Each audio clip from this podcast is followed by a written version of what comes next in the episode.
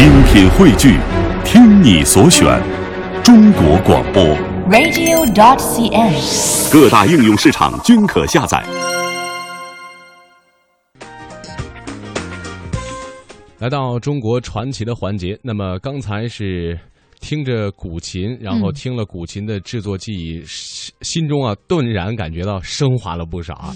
那嗯那么接下来我们就要谈一谈比较高大上的问题了，就是这个文房四宝啊。嗯，那其实呢，他们当中是有一些共通的地方的啊。哎没错那我们今天要跟大家介绍的呢是文房四宝当中的纸，嗯那就是宣纸了。哎宣纸有一千多年的历史啊，因为呢产于呃古宣州，所以呢得名宣纸。嗯，那宣纸的生产呢，主要是集中在泾县。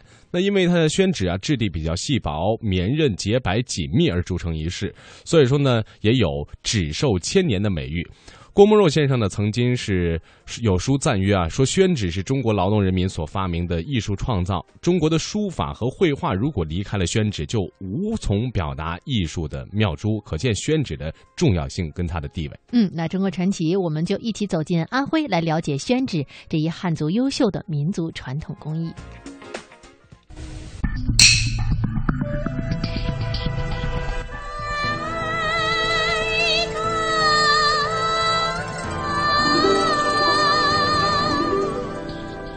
春秋，听安徽。不撒汤不漏水的把这个戏很圆满的演下来，我们作为徽剧人来说也是很高兴的一件事情。徽菜故里，品安徽。这个菜叫什么菜呢？我们鸡西岭北呢叫一品锅，宣纸之乡，画安徽。宣纸的制作工序大致可以分为十八道。魅力中国，印象安徽。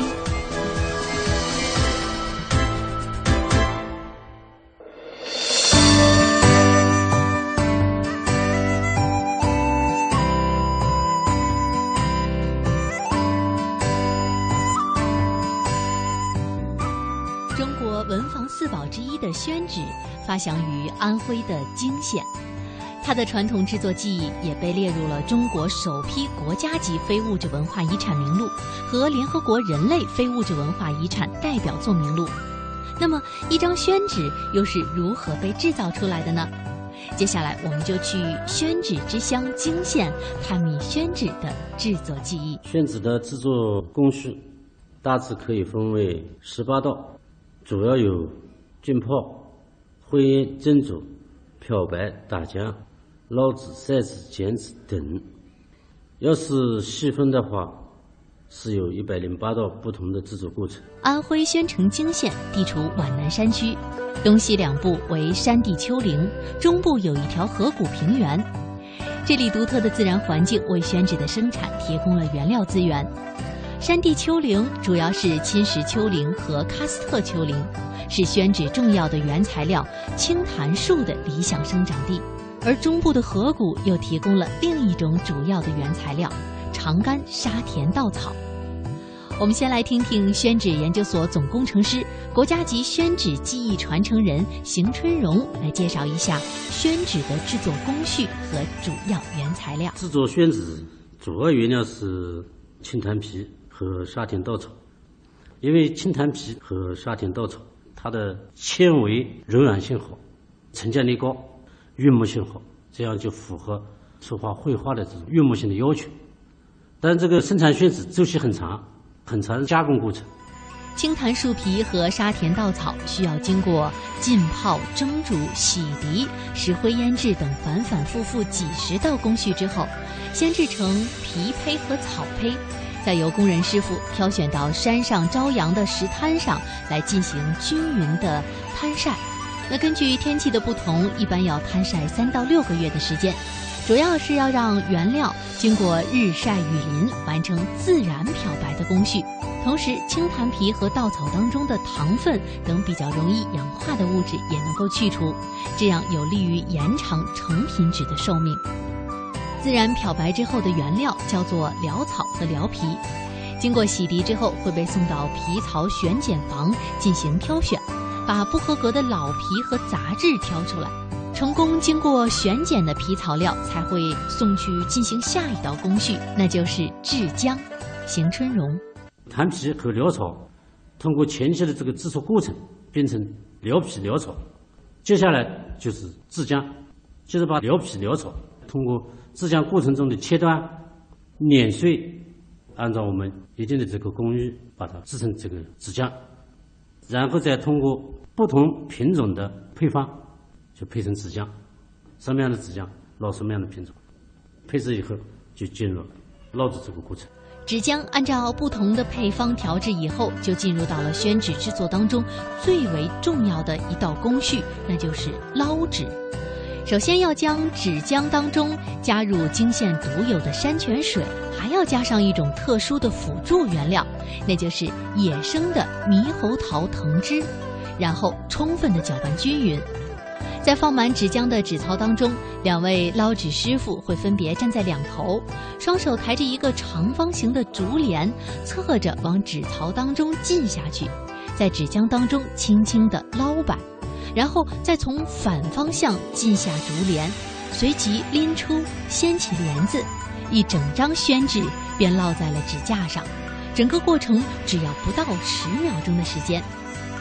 捞纸师傅曹建华详细的介绍了捞纸当中的操作技巧。我们这个捞纸的过程呢，是先把竹帘摆在连床架上，一帘水靠身，二帘水铺胸。什么叫一帘水呢？就是第一次下水叫一帘水，一帘水靠深就是靠在身边下水，深度呢必须要适当，不能太深也不能太浅。二帘水破胸，二帘水是补充一帘水的，是反方向的。破胸就是从中间下水，一般情况下，水是从高处往低处流，但是我们这个捞纸操作当中呢，水是从低处往高处走，这样子就能使纸的均匀度比较好。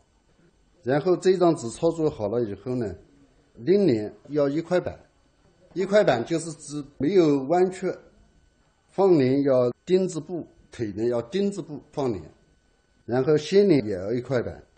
船帘要绷机口，家庭用的那种绷机口是前面宽宽的嘛，后面窄窄的嘛。这是整个捞一张纸的操作过程。